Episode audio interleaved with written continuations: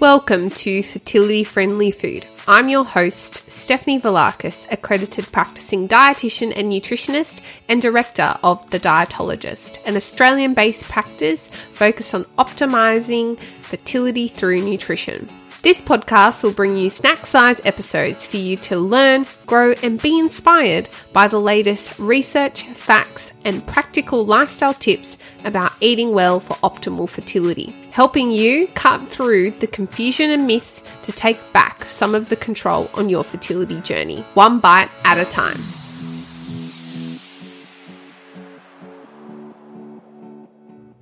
Welcome back to another episode of Fertility Friendly Food. My name is Stephanie Velakis, accredited practicing dietitian and nutritionist and founder of The Dietologist, committed to excellence in nutrition in preconception, fertility, and pregnancy.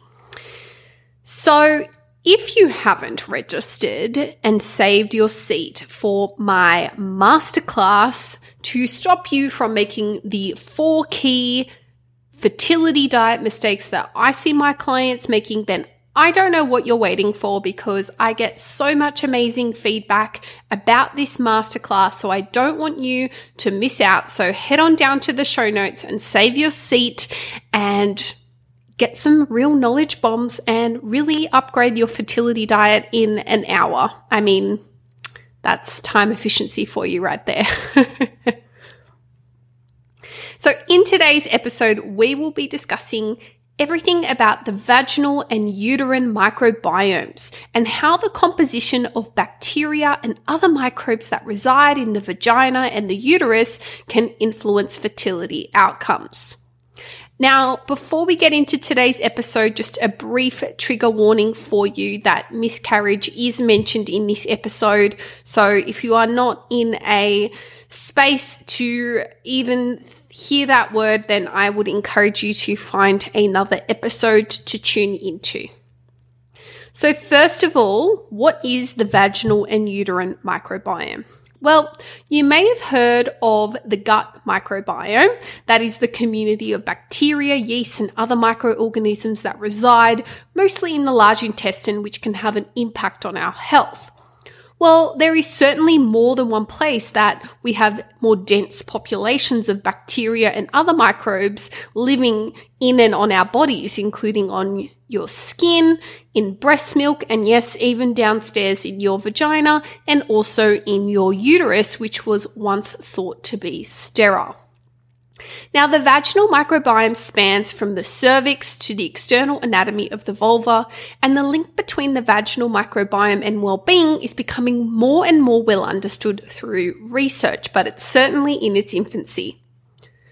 Now, of course, like any community of living organisms, it's complex, and the vaginal microbiome is no exception, with 200 known bacterial species inhabiting the vaginal area having been identified. Everyone's microbiome profile is really truly unique and can be influenced by a variety of factors, including genetics, ethnicity, environment, changes across the menstrual cycle, so it can be susceptible to hormones, sexual habits, and hygiene practices like the use of powders, wipes, vaginal deodorants, and douching. Now, the vaginal microbiome is dominantly inhabited by the Lactobacillus group, and if you've heard of this one before, yes, Lactobacillus acidophilus is commonly used as a probiotic found in yogurt. Now, don't be alarmed. the connection here is broad. So, the lactobacillus group of bacteria have a special role of utilizing lactose as a fuel source, and the output is acidic, lowering the pH of the vaginal area to reduce the risk of pathogens, which are the bad bugs, colonizing and multiplying, and really trying to protect us. It also helps to maintain healthy mucus production, and they also play an important role in pregnancy vaginal health too. Dysfunction in the vaginal microbiome can include, but not limited to, thrush, also known as a candida or a yeast infection, which can lead to discomfort like itching and burning, thick white discharge, redness and swelling, stinging or burning, while urinating or during sex. Other dysfunctions in the vaginal microbiome include bacterial vaginosis, which is a general dysbiosis or imbalance of the good versus bad bacteria and can lead to a strong fish like vaginal odor, particularly noticeable after sex, burning while urinating and itching, and BV and Candida can both be diagnosed with a swab with your GP or gynecologist, and you can discuss treatment options with them. Now, I will just mention one that's a little bit more pregnancy specific, which is Group B streptococcus, also known as Group B strep or GBS. Now, this is the one that we look out for during pregnancy, as this can contribute to pregnancy complications such as higher rates of early and preterm labor and also increasing the risk of needing a C section delivery and also complications with baby that you certainly would want to avoid. So ensure you are being screened for group B strep and treated for appropriately to protect both you and your baby is really important and you need to be working here with your medical care team as well. And I'll certainly be sharing some tips later in this episode to help Keep your vaginal microbiome as healthy as possible to avoid group B strep infection. Now, the uterine microbiome was once thought to be sterile, but we now understand that in fact it isn't.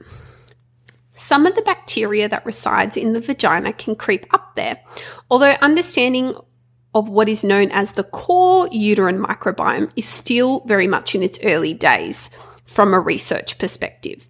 It is understood that the role of microbes living in the uterus itself is to help compete with pathogens and protect against uterine infections such as endometritis, for example, which can be screened for with a uterine biopsy. So, why do these microbiomes matter when it comes to fertility? Research is starting to suggest that the vaginal microbiome may be an important factor when it comes to fertility, in particular IVF, which is truly where we get most of our fertility related data, as people are having lots more testing and attending a clinic regularly, and we can also segment results a lot a lot more, which gives us some more detail. So we can look at egg retrieval results, fertilization rates, embryo development at each day, implantation rates, clinical pregnancy rates, live birth rates, and so on. Based on a recent review in 2018, which looked at risks associated with those diagnosed with bacterial vaginosis or otherwise abnormal vaginal microbiota amongst those undergoing IVF, had a look at how this affected IVF outcomes, if at all. They showed that collectively across about 3,000 patients across these 12 studies, 16% had BV, bacterial vaginosis, and there was a higher rate of tubal infertility, so some kind of structural damage or abnormality, which is meaning that the egg cannot go through the fallopian tube to get to the uterus. Um, so that was much higher amongst those with BV compared to those with normal vaginal microbiota they did show a significant association with early miscarriage amongst those with BV. But interestingly, and this is where it can get a little confusing, it did not impact pregnancy rates or live birth rates. So it seemed to be correlated with higher rates of miscarriage, but didn't stop people from getting pregnant or having a baby, which is a little bit conflicting. Based on this collective data, the authors were hesitant to recommend routine screening of IVF patients for BV, and the use of antibiotics before IVF would be generally considered disadvantageous as it could encourage other organisms, mostly the bad guys, to populate the vagina more dominantly, which is really not what we want. So, what about the uterine microbiome? Well, if the vaginal microbiome research is in its toddler years, then the uterine microbiome research is in its newborn years um, and quite scarce. However, a great explanation that I saw Dr. Joseph Sgroi do on his IGTV on Instagram. Um, he is a gynecologist, obstetrician, and fertility specialist in Melbourne. I'm going to borrow a bit of his explanation because I really love the way he explained this. But if you have a pathogen that is in the uterus and an embryo is around at, the, at that time that the pathogen is, either due to IVF or you've conceived some other way, the immune system is naturally going to mount a response to this pathogen to try to clear it, which is what our immune system does. And if the precious embryo gets caught in the crossfire of the immune response, this can affect implantation and the survival of the embryo. Now, this is really starting to scratch the surface of reproductive immunology, which is a very complex arena, which I will admit I do not know enough about to talk on in any more depth than what I just did. And it is certainly a bit of a controversial area of fertility medicine, too. So, if you'd like to talk about this further, I would strongly recommend consulting your specialist if you feel you need to explore this as part of your journey. So, now onto some practical tips. How can we enhance the microbiome composition of the vagina and or uterus? Well, there are a variety of things to consider here that are both dietary and non-dietary. So, the first is make sure you are not using any products that mess with your microbiome. So, no douching, vaginal deodorants, scented wipes, just water. Your vaginal is a self-cleaning oven, so no need for the extras. Wear breathable cotton underwear. Super important. Consider taking a vaginal health focused oral probiotic. Yes, the gut microbiome can be modified and can help change the vaginal microbiome population. Optimize prebiotic fiber in your diet. So, foods rich in prebiotic fibers include asparagus, garlic, onion, legumes and beans, nuts, seeds, and whole grains. Consider adding fermented foods in your diet like yogurt, kefir, kimchi, and kombucha. Speak to your healthcare provider if something downstairs doesn't seem right for appropriate testing and treatment. And that is a wrap on this week's episode of Fertility Friendly Food, all about the vaginal and uterine microbiomes and how they can impact fertility. I hope this was insightful for you. It would really mean the world to me if you subscribe or follow on your preferred podcasting platform. And P.S., this means you get the new episodes actually hours before everybody else does when they drop every Thursday morning, Sydney time. And also, please leave a rating and a review in Apple Podcasts and share with your partner, family, or friend who you feel may benefit from this podcast as well. It really does help me as an independent podcaster to get the word out there.